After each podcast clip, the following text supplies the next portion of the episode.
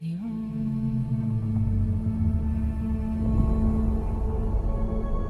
planet Arrakis is so beautiful when the sun is low. Rolling over the sands, you can see spice in the air. The outsiders ravage our lands in front of our eyes.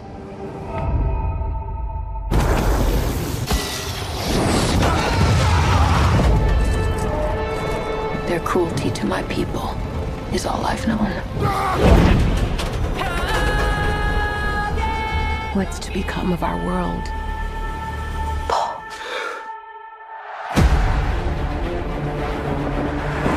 A boy. Hey, Duncan, can I trust you with something? Yes, always. You know that. I've been having dreams about a girl on Arrakis. I don't know what it means. Dreams make good stories. But everything important happens when we're awake. Hey, you. Put on some muscle? I did? No. We are House Atreides. There is no call we do not answer. There is no faith that we betray. Smile, Gurney. I am smiling. The Emperor asks us to bring peace to Arrakis. House Atreides accepts!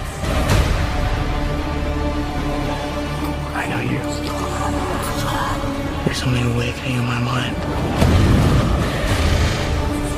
You need to face your fears. Come with me. You need to be ready. You've never met Harkonnens before. They're not human, they're brutal. The Duke's son sees too much. This is Ijun. Kill them all. God in heaven. Get everything with guns off the ground! Go! This is an extermination. They're picking my family off one by one. Let's fight like demons.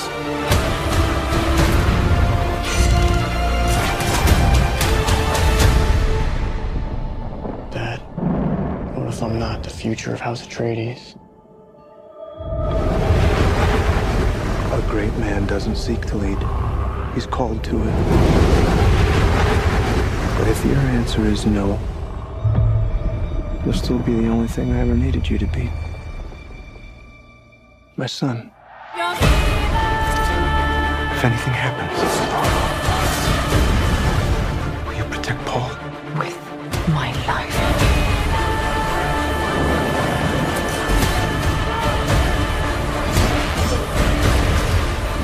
together can we stand a chance.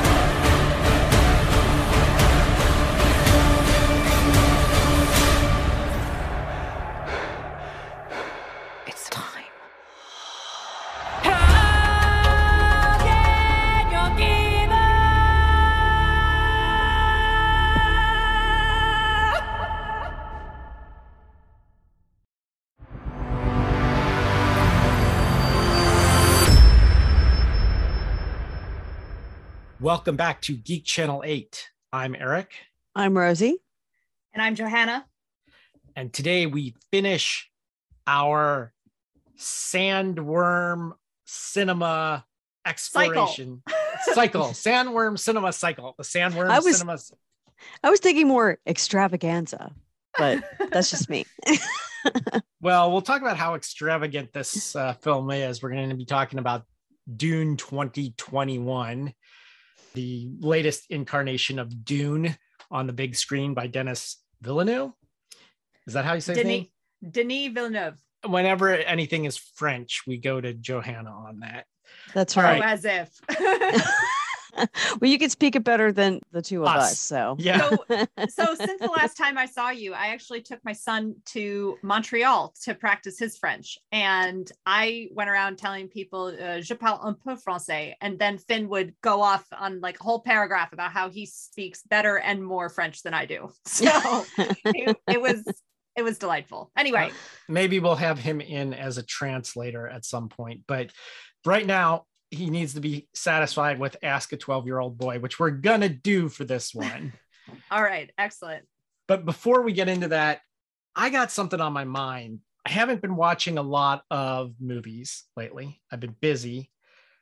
So I've been watching YouTube videos, which this is what really bothers me because I'm becoming the person that annoys me, which is people who don't go to the cinema anymore and just watch YouTube for hours and hours. But that has been me mainly because I can multitask while doing it. And I don't think people would be too happy about me showing up at the theater with my laptop. And so, not to mention, it would be disrespectful to the film, whereas I don't care on YouTube.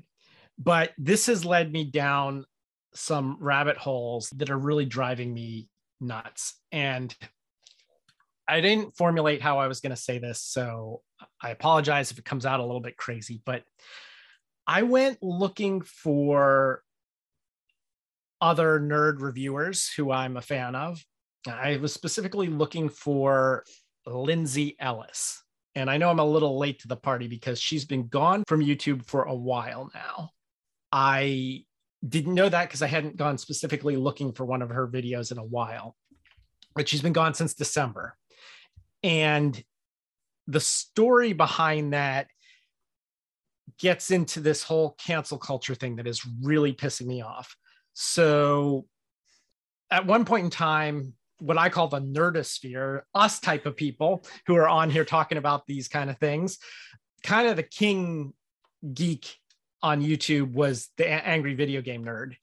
And he unfortunately fell victim to a ton of criticism and trolling, possibly by the studios themselves to some degree, when he gave a bad review to the Ghostbusters all female cast. Uh, I don't know what we call that Ghostbusters. Ghostbusters reboot. What are we calling that? Ghostbusters.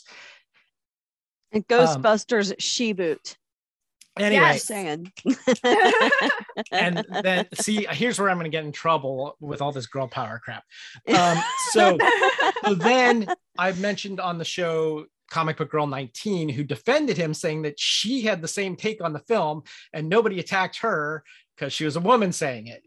And that was really the only difference between their reviews. This brings me to lindsay ellis. Now, Lindsay Ellis apparently was driven off of social media for a bad review of Raya and the Last Dragon.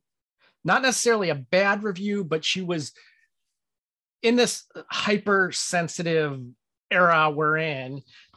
She supposedly, and I haven't seen the tweet that she made, made some kind of tweet that conflated all of Asian culture. Now, I am Asian. And What's really ironic about this is some of my South Asian friends accuse Raya and the Last Dragon of doing that very thing, conflating all Asian culture in one movie. And so it's kind of ironic that that was the thing that drove her off. But basically, you might have seen her reviews when she was using the name Nostalgia Chick. She did a lot of reviews on Channel Awesome. Anyway, she's fantastic. She's a far better film reviewer than I am.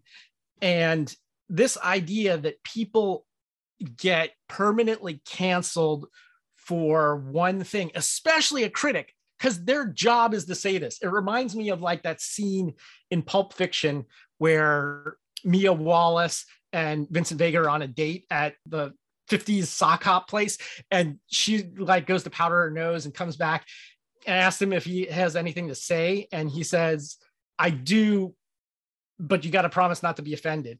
And she says, No, you can't promise something like that. You tell me what you're going to tell me. And my natural reaction may be to get offended through no fault of my own. I've broken that promise. Right. Exactly. You do not have a right to not get offended. You do not have that right. So, all these trigger warnings, all this stuff, really pisses me off, which brings me to the latest rant on what I was watching on YouTube.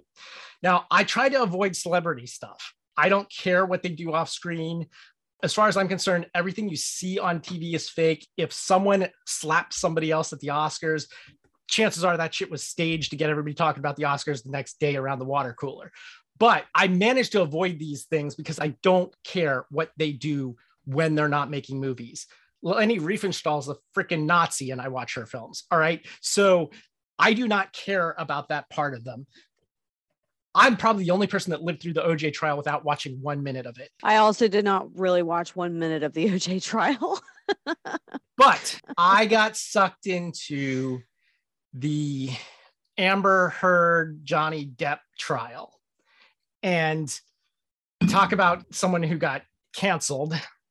Depp, I guess, is never going to be in a Pirates movie again now. Decidedly, um, though, he he after that happened, he's like, no, even if they come to me, I'm not doing it. Well, yeah, so. and he said even for 300 million dollars and 300 alpacas he wouldn't do another pirates film. And then what's really interesting is that the trial like it's turned into a literal zoo because there is a woman that showed up with a whole bunch of emotional support alpacas for him. And of course they had to wait outside. So like this trial is amazing in its entertainment value. Okay now I'm intrigued. I usually I like despite being really interested in the movie business, I am not interested in movie relationship gossip. There's important issues being touched on, but just like in general, I don't like encouraging this kind of cultural obsession with famous people and their lives. But mm-hmm. this does sound very funny. Normally I don't, but since it involves alpacas, perhaps, well, alpacas, but perhaps whether or not Johnny it had Depp, me at alpacas. Hmm. perhaps whether or not Johnny Depp will ever work again, I'm kind of a little bit invested in that. Oh, he's totally going to work again, but Amber Heard probably will not. That's my prediction. Well, we'll see. You know, she wrote this op ed, and a lot of people listen to her and believe her. And that's what started this whole thing. And, you know, he got dropped from Pirates and all of that. So, right. right. But let me tell you a little bit about this trial because first of all, you've got Amber Heard, who is very odd. Like, if they ever make, when HBO makes the TV movie of this, she's when, going to not play- if. Yeah, when, when. she's going to be played by Rosamund Pike. And she's got some weird mind games going on with Johnny Depp because whatever he's wearing to court like the next day she shows up in the same outfit or very close like some sort of take on it right? So there's that going on. Then, tell, tell me that doesn't that doesn't tell you everything you need to know about the relationship. She's totally trolling him through this trial. Yeah well there's that but mostly she's completely impassive no emotion. Narcissists then, are really good at that. Then there's johnny depp's testimony where he's an actor, right? So he's entertaining on the stand, right? So there's there's all of that. But the best is the witnesses they're calling. Anyone who has worked around celebrities knows they're a bunch of big babies. It seems totally true about both of these two. So they have this um this psychologist who did a personality test on um, Amber, the MMPI, which if you guys are familiar with the myers-briggs test that's like the pop psychology thing intj and all that mm-hmm. think of that except for on steroids and that's the multi uh, minnesota multiphasic personality inventory and that's what they gave her i know this because i'm a psych major right by the way this doctor shannon curry i think is her name is a bombshell she's way prettier than Amber. You would think she was the starlet and Amber was the witness.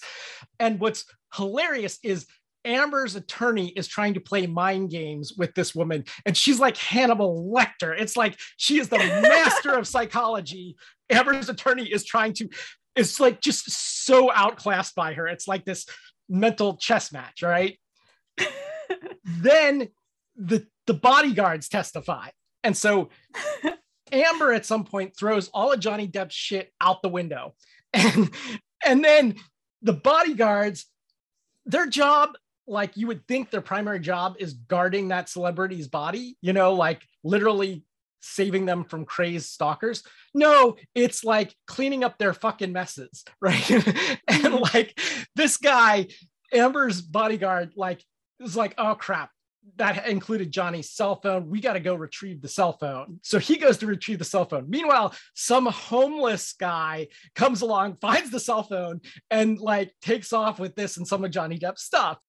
They later find this homeless guy on Skid Row and they offer him a bunch of tacos and some money for the cell phone back. All right. I'll do I'm anything for tacos and money. yeah. Okay.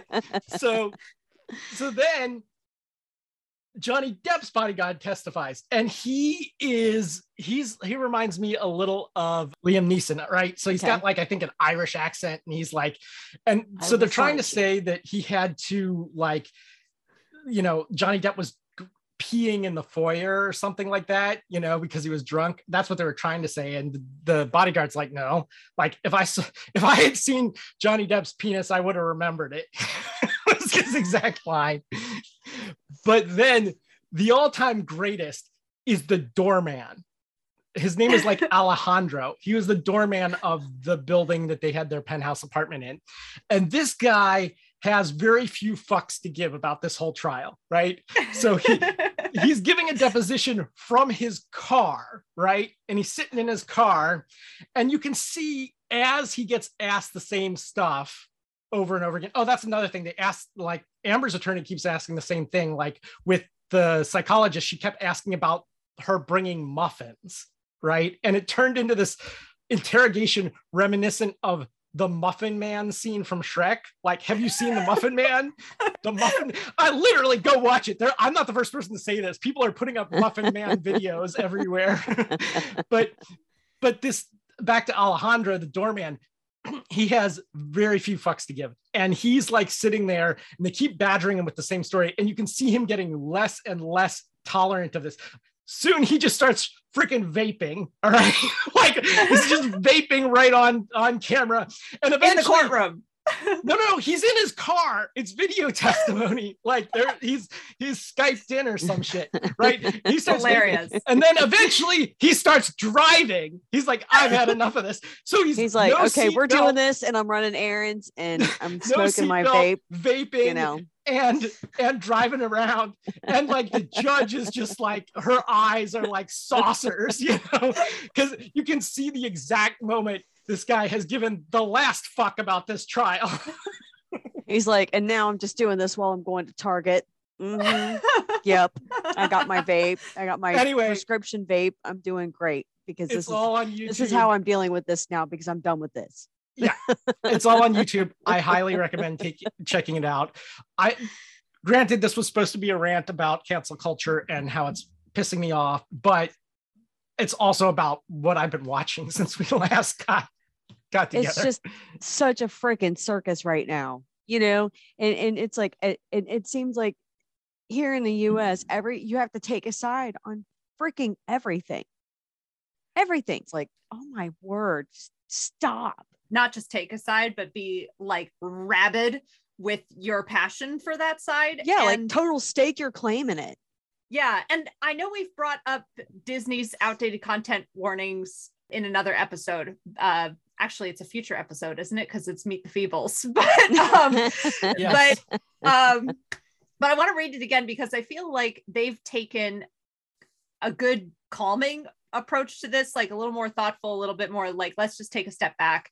And if you watch any Shirley Temple movies on Disney Plus, or if you watch any of the original Muppets on Disney Plus, you might see this content warning that says this program includes negative depictions and or mistreatment of people or cultures. These stereotypes were wrong then and are wrong now. Rather than remove this content, we want to acknowledge its harmful impact, learn from it, and spark conversation to create a more inclusive future together. Love And I think, I think, yeah, this to me threads the needle of we're going to acknowledge it's wrong. We're going to take a thoughtful step back. We're not going to demonize anybody. Like, this is not finger wagging of like, and those people were horrible racists and we should never talk to them again. It's like the content is harmful.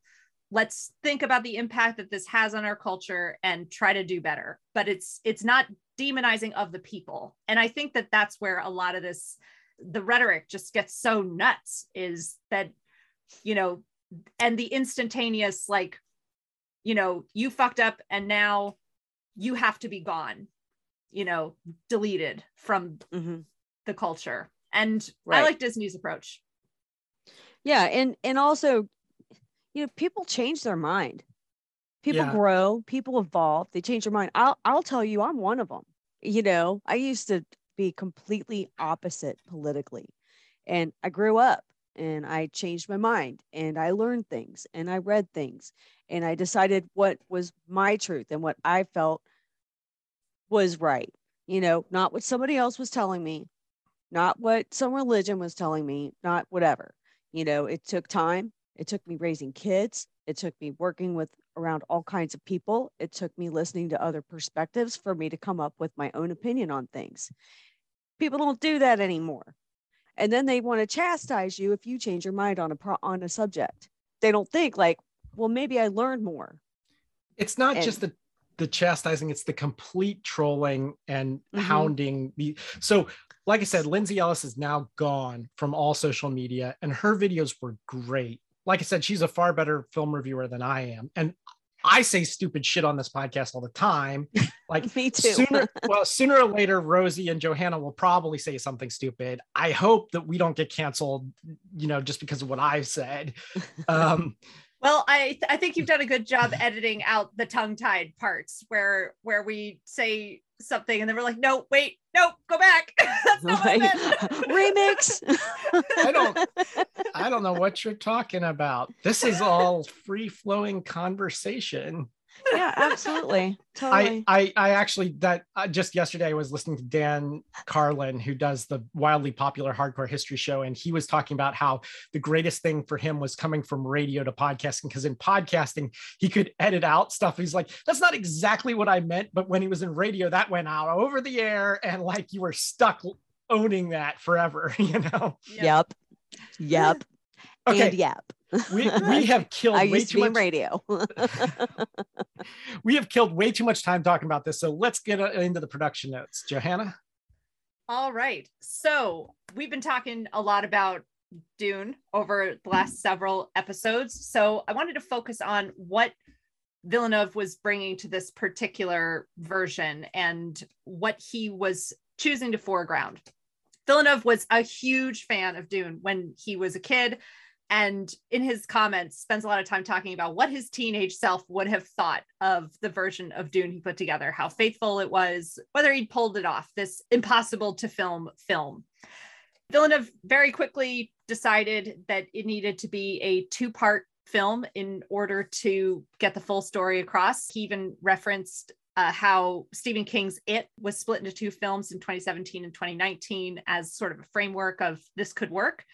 And in part one, he chooses to focus on Paul's awakening and realization that the world is complicated, is full of war, and that he's able to transition. So that was sort of sort of the focus of this first part. And the second part, we will see him coming to his own. Some of the really interesting decisions that he made early on was also to try to balance the gender voices in the film more. For instance, the character who is a Fremen guide on the planet was originally a male character and was recast as a black woman in this film to give greater diversity and a little bit more equal weight in terms of the gender representation of the main characters. But also in this version of the film, Villeneuve really sees the mother character as being almost an equal to Paul. So those few initial decisions really went into shaping the casting, the writing of this part of the film, and the general structure. We'll get into whether he pulled it off later in our comments. What I wanted to also focus on, though, is the production design. At the Oscars this year, Dune basically swept all of the technical categories. It won best sound, best film editing, best cinematography, best production design, best visual effects. And it was also nominated for best cinematography, costume design, also nominated for best picture, did not walk away with it. It really, really wowed in terms of, of the technical side.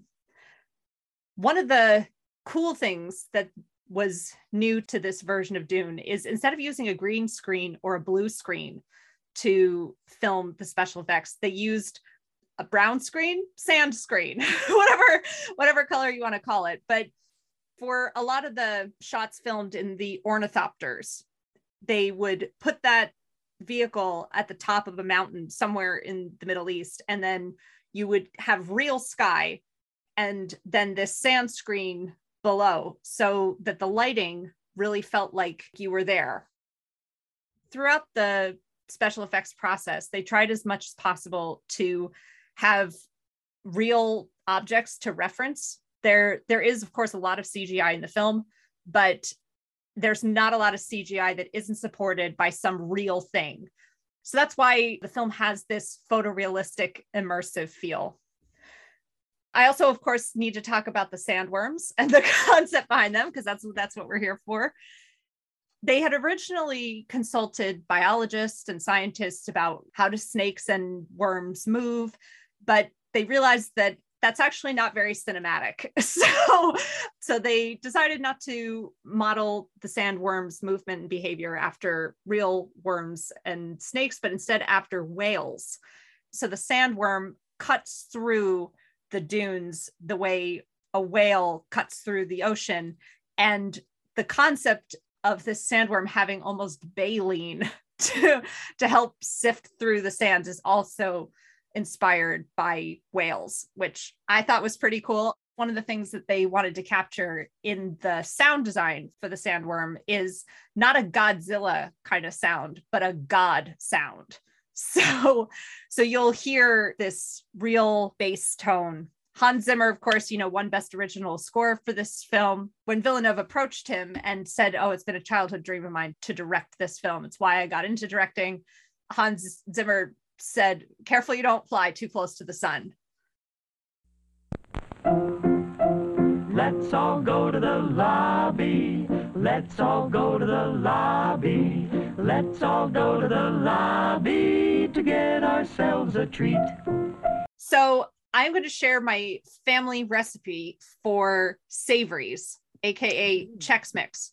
But oh, I like my Chex Mix very, very spicy. And it's kind of the perfect like you know salty dry deserty kind of food. Like it tastes like what i imagine the sands of arrakis taste like. Yum. And it's it's it's very very spicy. Not in like a hot way in like a spice way but you you take the recipe that's on the box for chex mix. You can sub out pretzels. I don't i don't like pretzels so i put in goldfish instead. You can you know look look at the mixed nuts and decide oh i don't like peanuts and just only do cashews. So so the substances can change. I really highly recommend bagel chips. Bagel chips should be a prominent feature of your chex mix. And you should also consult your family about whether they like wheat Chex or not. I like them but the wheat Chex burn more easily in the oven. So if you don't have people who love them can simplify your recipe. But the key thing is the recipe calls for something like two tablespoons of Worcestershire. I recommend a quarter cup, quarter cup of Worcestershire. I endorse this recipe. Yes. So a quarter cup of Worcestershire and instead of, you know, a couple tablespoons of chili powder, just like, just keep pouring. Just like, just keep, keep going and going. Probably also like at least a quarter cup of chili powder and I also add A1 sauce. You can you can add, you know, like a good slurp of of A1, a little bit of Frank's Red Hot, uh, paprika. Um, if you have smoked paprika, even better. But the consistency of your Chex Mix should be wet. It should be like goopy, wet, like cereal that has been sitting in in milk for a few minutes, goopy, wet. And then you spread it out on the pan and you bake it at 250 degrees Fahrenheit for about 30 minutes. And then you, you know, mix it up, make sure that the wet parts are going to get dried out and you just kind of keep checking on it and keep sifting until until it's dry. It can burn so so do do be careful of that. But yeah the key is more Worcestershire and more chili powder. I won't say this is my favorite version of Dune because I'm a diehard David Lynch fan and everything he does, I just love. So I always have a special place in my heart for the original. I always will, always have, whatever, you know, I mean, Kyle MacLachlan. Okay. Um, However, I do like this version of Dune because it explains the story in a way that anybody can understand and not in a simplified way, but in a way where it just it makes more sense the way they introduce the different planets, the way they introduce the different characters. I really liked how it was easy to piece together and, and easy to understand what the story was about. The sound quality was so great watching this at home. I have a ceramic thing that I made with a lid on it sitting on one of my speakers. And this was the first time I had watched a film where when a big deep sound like the worms happened, it was like it was like you, know, you could hear the lid like clinging on it. I I always had to take it off, and I was like, no, I'm leaving it on. This is going to just keep reminding me how awesome the sound quality of this film is. So, yeah. I saw I it just, in IMAX for the same reason. Yeah. I'm just, so jealous. I really wish I would have done that. I really wish I would have done that. And if it comes back to IMAX around here, I'm doing it. I'm lucky enough to be one of those people that has surround sound in my living room when I watch it. And it really did just, I mean, some of the sound like shook the freaking house. It was amazing. and then the actors that they picked, I just was really impressed with with their performance. I was happy they took my idea of casting Jason Momoa as Duncan Idaho. Yes, which it's a good thing they was, called you about that, Eric. uh, yeah, he was perfect for that. My casting instincts were right. It was not a big role but he kind of stole the show whenever he was there. Mm-hmm. And I like the fact that they didn't have him have the same facial hair as he has in all the other movies. They actually changed it up a little bit so we could see more of his face and he actually looked like a different character than the rest of the characters that he typically plays. Yeah, it wasn't Khal Drogo on Arrakis. yeah, or Aquaman on Arrakis. Jason Momoa really showed a, a great side of his acting, but he was still his surly self. This was a great character choice for him. Good job on that, Eric. Thank you. because we all know it was really you. You know. Thank you. Um, Casting director owes me a check on that one. That's right. Send him a check. The other thing that I liked that was kind of the way I had always been envisioning it, or closer to what I had always envisioned, was the ornithopters. Because none of the previous versions we've seen of this had them actually flapping which is implied by the the name you know? So something that is bird like and helicopter like in one place i don't remember where it was if this was in someone's notes or if this was actually in the book dragonflies is another description of them and it kind of had all of that going into it it did have that kind of look to it. So I was really happy with that. I thought that was closer to what I had wanted. But my other big nitpick that I have been talking about through every iteration of Dune here is the eyes. After two movies of complaining about the eyes being too bright blue, this one was too subtle.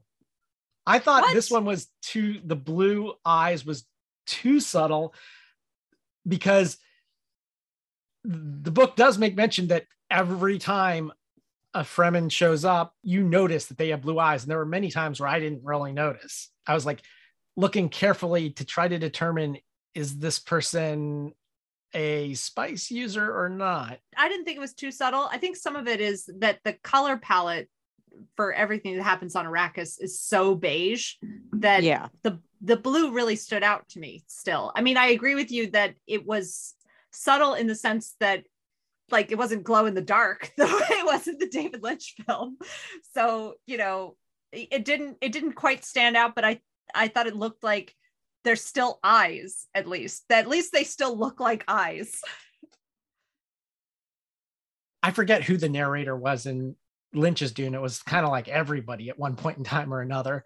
And then in the miniseries, we had a vastly expanded Princess Irulan narrating, and this one I think opens with Chani narrating.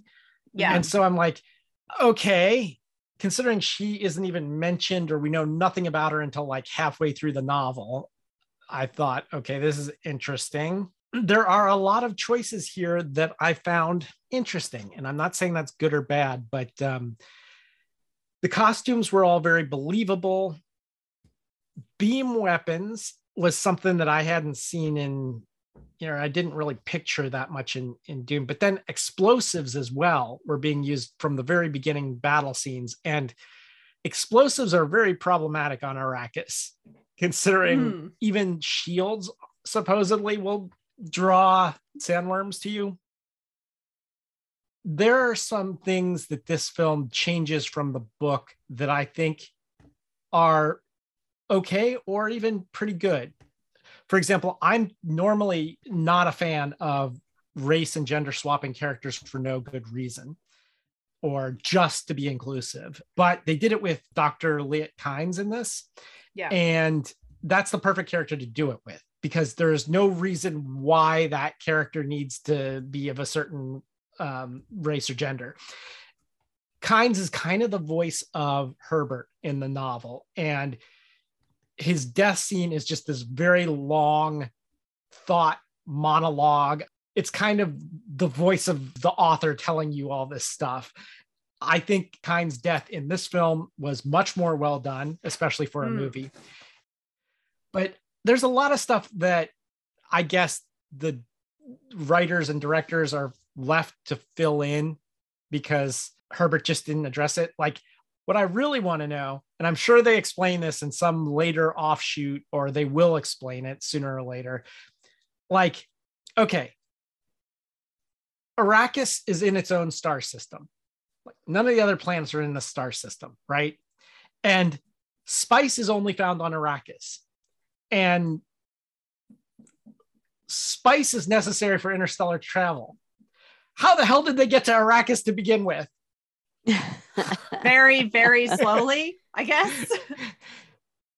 Like, if you don't have faster than light travel and you're going interstellar distances, you're talking, unless you do some sort of colony ship through multi generations, I just don't, I don't get it. Like, Well, hang on. I mean, they keep reiterating that it's what makes interstellar space travel possible, but you know, possible I- think has kind of a broad yeah, I mean like we would say that it's not possible to get from New Hampshire to Boston without a car. Like you can't like you can't walk there. Like we would say having a car makes it possible to travel between cities that's not true. Like we had carriages, like we could walk, we have bicycles, like there are other options, but realistically it's possible because we have a car. So I I don't I don't see the the problem.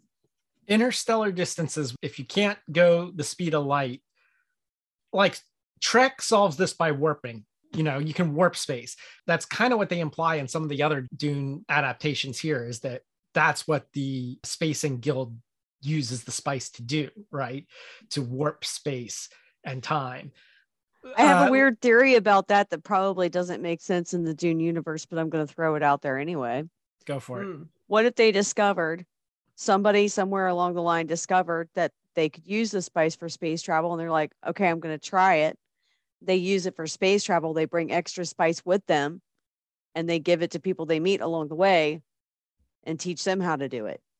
And it's just hasn't been talked about yet. Yeah, but humans are not native to Arrakis, right? So we know that. What if it was So- a Fremen? Yeah. What if it was the Fremen Fremen? are not native to Arrakis. They are Mm. they are descendants of the first humans that came to Arrakis. well, then how'd the Fremen get Mm. there? that's the question, right? that that's the great thing about the the Fremen is they're they're so adapted. They're like humans that adapted to the surroundings, which is what makes them such incredible desert fighters. One thing I really thought was cool was that they took the tooth from the sandworm and turned it into a weapon, and it was like it was a sacred weapon. I also like the approach in the film where it was one of those things where Leto was like, "No, we're going to make friends with these people and let them know we're cool, and we're looking out for them. We're not here to, you know, pillage their planet. Like, you know, we want to have a truce with them. We want to have a relationship with them, which later benefited his family. Watch the movie. I, I can't even begin to tell you enough. And if you have kids, it's not so gruesome that you can't watch it. So that's all I'm going to say on that. And I'll let you guys discuss. You said it's good for kids, so I want to hear what a 12 year old boy's opinion of this film was. So I've got bad news. My 12 year old boy and I have tried watching this film together three times. I took him with me to the IMAX and he was so unbelievably excited. He got so excited that he passed out just like he fell asleep. I'm gonna say I'm gonna say he made it like 40 minutes into the film and then was out cold and unwakeable. The most recent time we tried to watch it, he got through the first two hours. So he got he got a little further, but then still just like out cold. And this is sort of connected to my feeling about Dune also. In many ways, it feels to me like a lesser Star Wars. The Bene Gesserit are just a little less emotionally developed than the Jedi. Like the powers are just as cool, not arguing about the powers. And I love that it's like a women led cult instead of the Jedi, like traditionally, you know, mostly men. I like it as a concept, but I don't feel any kind of emotional anything when the Bene Gesserit are around. And with the Jedi, I feel connected to the whole universe, feeling like you feel that call to adventure. The Jedi is is sort of a an inclusive thing of like they they want to bring people into an appreciation of the force, whereas the Bene Gesserit, it's like, no, you're not good enough and you don't belong. To me, that just it makes it a little less accessible and a, a little less compelling as a viewer to feel like I'm emotionally participating in their story, in their goals. So I think that's why my son fell asleep. I don't think it's because the sandworms weren't cool enough. I don't think it's because the acting wasn't good. It's a fantastic production, but I think fundamentally Dune itself is just not as good as Star Wars, and he didn't see a reason to hang it. All right, Eric, you have thoughts. Okay. So actually, this, this I agree. This sort of fall, falls into where I was going to go with this of the three Dunes we've watched, this is the best, I think. Yes. It is the best movie, it is the best adaptation. That said, even the best adaptation of Dune is a little soulless. I think all the best space operas have a little whimsy to them.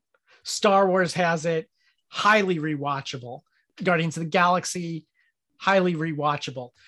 This is uber serious. Now, the source material is very serious, but even the source material has a little bit in it.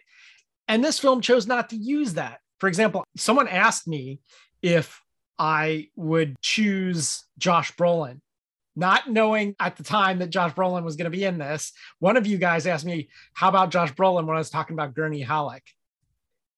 and it wasn't um, me.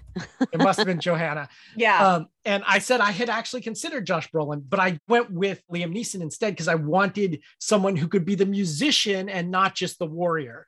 And Mhm. this did not show the musician Gurney Halleck at all. I mean, I'm glad that bagpipes still exist in the 10,000 AD. Like we got to see some some bagpipe players, but but I really wanted to see. They're never going away. I really The wanted lute. to see him Where is our lute? yeah, I wanted to see him play the baliset. I wanted that for this. I wanted some moments of fun in this, and I didn't feel I got it. I can kind of see where Finn is coming from on this, and I can kind of see where you're coming from. This is a good movie. It is a good science fiction movie. It is a good adaptation of Dune, a pretty good adaptation of Dune, the best adaptation we have so far. But it's just not all that fun to watch. That's kind of where I'm at on on this. yeah, I like being in the world they created. And when I saw it in IMAX, I sort of walked away feeling like, oh, that's right. I don't care about this story. Because I read it. I read the book when I was a teenager, because at the time it was like more sci fi is always good. But I didn't connect with the book.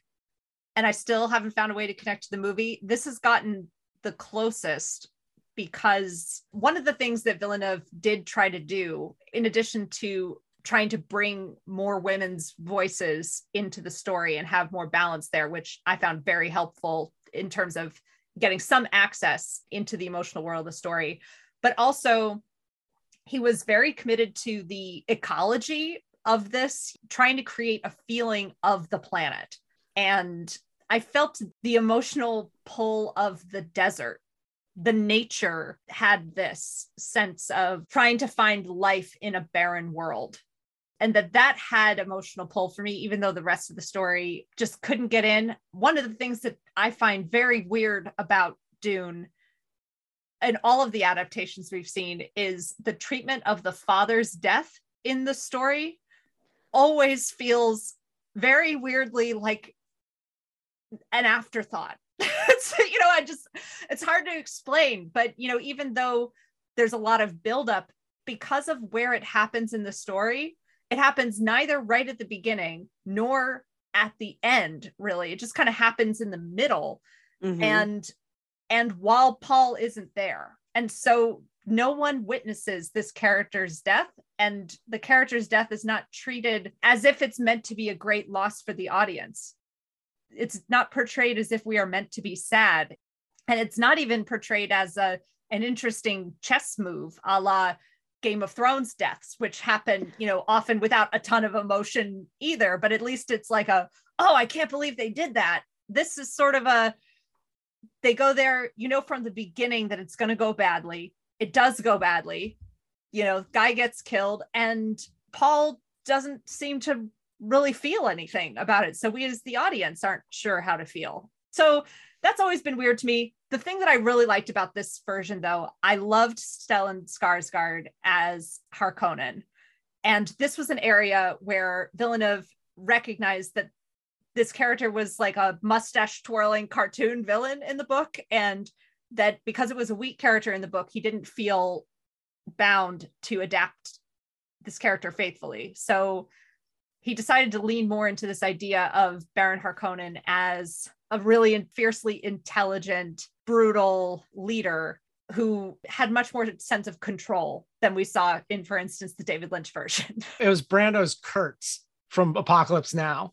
That's Yeah. what he was channeling to me, you know? yeah I prefer the David Lynch one on this because again, oh really it's just so weird and like it's there's a little more to grab onto it's a little more fun and i feel the same way about paul i think that if they're going to go with an adult i want someone who's going to make an impression on me like kyle maclachlan did. And this kid i don't even know who the actor is. Timothée chalamet? Yeah. Timothée chalamet what rock not- have you been living under? You don't you, like you haven't been following the worldwide obsession with timothée chalamet? I live under a rock. Or you're you don't know enough teenage girls. But um no he's been in some incredible uh, so most recently in wes anderson's the french dispatch he has a he has which a i fun did not see fun character in that one he is the romantic interest in little women another oh fantastic yeah adaptation okay and he was in Call Me by Your Name, which is Okay. another just like beautifully fantastic film. Anyway, Timothée I saw- Chalamet, he's he's been doing his work. I saw both of those, but you know how I'm with names. I can never remember a name from time to time. Anyway, Timothée Chalamet did not make an impression on me like Kyle MacLachlan did. There is something about Kyle MacLachlan where you know he's got that quality that he's gonna be this great leader, and I don't get that from Timothée Chalamet. Okay, so I think that is a reflection of the fact that this version has been split into two parts, and that this first part is definitely meant to be Paul the boy, Paul the pampered prince who's curious about other cultures, has some soul and thoughtfulness, but is like not ready for any of this that's coming. And then I don't think we're going to see that version of Paul until part two, whereas in the Kyle MacLachlan version, we get to see that whole arc in one feature film. Right. Okay. All right, fair enough. I'll have to give him a shot in the second half and see if I buy him as this great, you know, Lawrence of Arabia in space. But one actor who I do remember is Dave Bautista, who played the Beast Rabban in this. Now, Bautista, he's been in three sort of space opera sci-fi things at this point, and I think his characters encompass my feelings about them. So he was in Riddick, he was in this, and those aren't as memorable as him in Guardians of the Galaxy. Even Oh, though yeah. he plays the same dude in all three of them. like the one you remember is Drax the Destroyer. They're all pretty much the same guy. Uh, maybe he's a little bit more emotionless in Dune, you know, and doesn't have this revenge plot that he does. But in all of them, he's just basically a heavy. That's what he's there to be. Mhm. And uh, those other two films, nobody's going to remember that he was in them years from now. Like, oh, yeah, that guy was in Dune. Oh, you know, but you're not going to forget that he was in Guardians of the Galaxy. And I think that's because the film itself, there's some emotional core to it that I'm just not getting out of Dune. Yep. By the way, they did greenlight part two. When they filmed part one, there was an initial like, if it goes well, there will be a part two kind of moment. But shortly after it premiered in October of 21, they greenlit part two. And there's also going to be a spin off TV series called The Sisterhood, which is about the Bene Gesserit. It's a prequel to Dune, which Oh. is very exciting also. This show has made me a Dune fan. Seriously, I liked Dune before, but I love it now. We've beaten around the bush long enough. It is time to do our Sandworm Survivors tournament.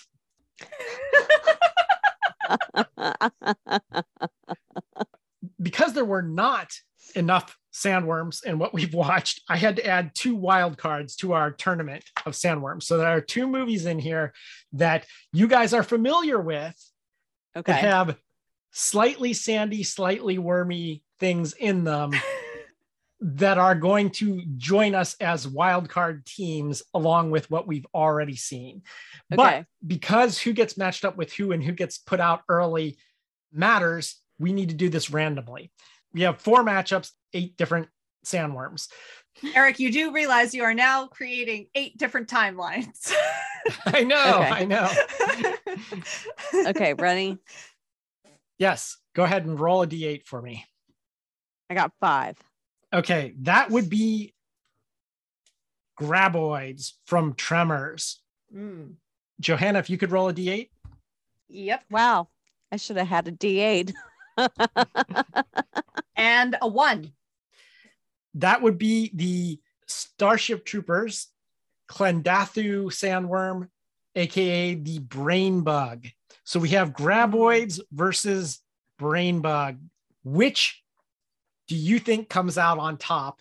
So I want you to take into account the effects, what they had to work with, when it was made, how scary it is, how sandy and wormy it is, you know, as we said before.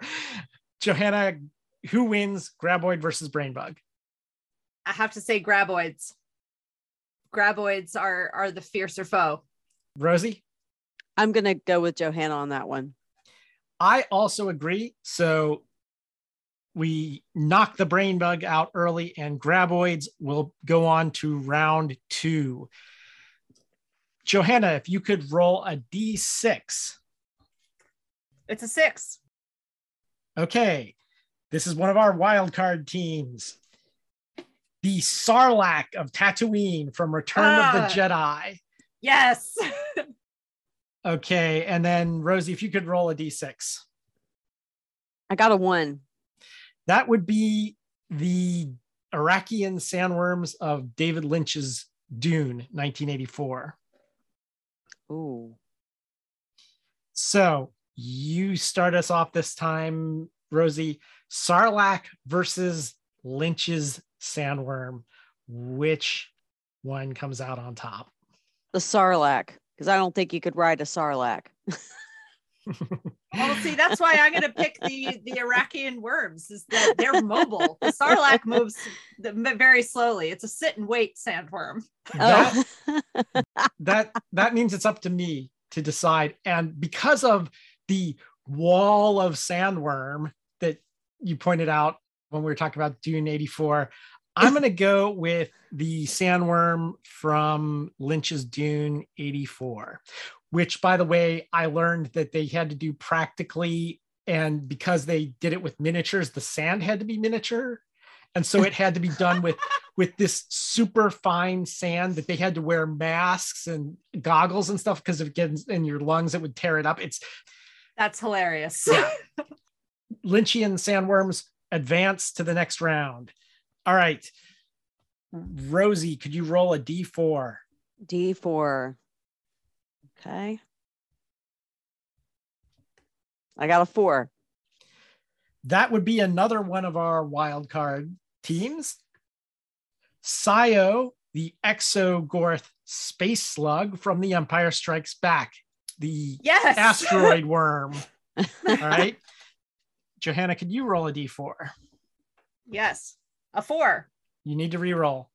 Oh, that's right. Um, no, three. Okay, that would be the 2021 Arrakian sandworm from this Dune. Hmm. So, Dune 2021 sandworms versus Sio, the Exogorth space slug from The Empire Strikes Back.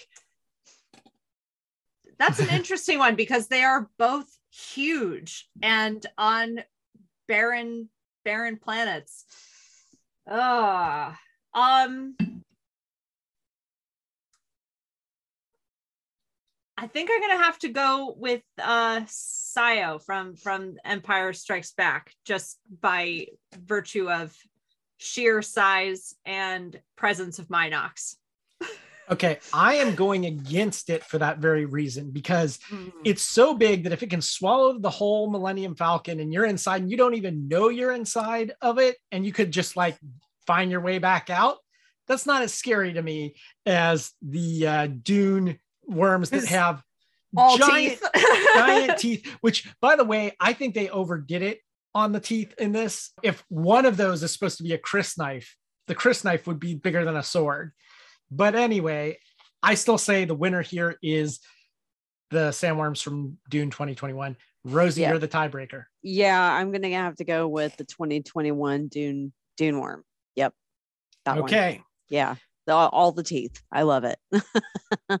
that means our final matchup is the Dune 2000 Arrakian sandworms versus the Beetlejuice Saturnian sandworms. So, Rosie, why don't you start us off between Beetlejuice and Dune 2000 sandworms? I'm gonna go with Beetlejuice. yeah, me too. Because Um, well, I just think that the uh, I think that the the Beetlejuice sandworms would be more vicious. Beetlejuice They- sandworms gave me nightmares, like legit nightmares as a child, and that counts for a lot. Yeah, and they're cooler looking. So I was going to say, for the exact same reason Johanna said, that the Beetlejuice sandworms are far more nightmare inducing. So I'm going with that. That means they advance to round two. Round two, graboids versus Lynchian sandworms. Rosie, Lynchian sandworms. I yeah, think I think so. I think we know Yeah. why. So I am going to be the voice of dissent here. I'm going to go with graboids. I think that the graboids just look cooler, uh, especially when you know they came out and you could see them. Lynchian sandworms are just kind of well worms with teeth, which is scary. But the graboids truly looked alien and unusual. But I am overruled. So the winner of round two in this category is the Lynchian sandworms.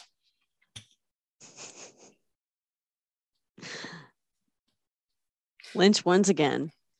Dune 2021 sandworms versus Beetlejuice sandworms. Johanna, Still, still Beetlejuice. The the baleen in in the 2021 worms, I find you know awe inspiring, but not terrifying. The the mouth inside the mouth thing still is, Yeah. is all right. So it doesn't matter what I say, but I would go with Beetlejuice also. So I'm going Beetle- with Beetlejuice. Beetlejuice. Beetlejuice. Beetlejuice, Beetlejuice. Beetlejuice. Yes. All right. So for the final showdown, Johanna, David Lynch sandworms versus Beetlejuice sandworms. I think I think Beetlejuice. I think I think those are our sandworms. They they are the Ur sandworm. yeah, the Beetlejuice sandworms. Definitely. There we have it. The winner of our Sandworm Survivors tournament, the Saturnian sandworms of Beetlejuice.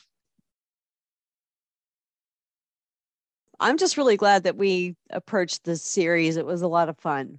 You know, you don't realize how much of a recurring theme shows up in different movies until you really take a hard look at it. And this was just, it was a lot of fun. It, I, I loved it. Thank you. Thank you for doing this. I was also happy to revisit Dune because I, even though ultimately came down on the side of not as good as Star Wars, it did grow on me after watching several adaptations. And I now feel like I appreciate the 2021 version more than than I did when I first saw it. And I'm excited for part two.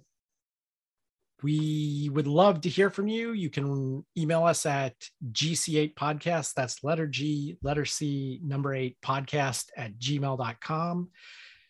Like, subscribe, give us a good review wherever you can. We're really looking to get our message out there.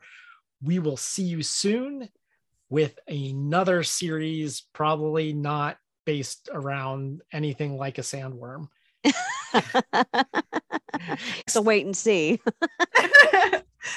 Until next time, this is Eric. This is Rosie. This is Johanna. Signing off.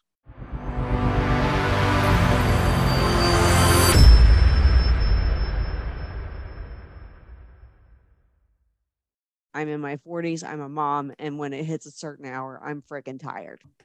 So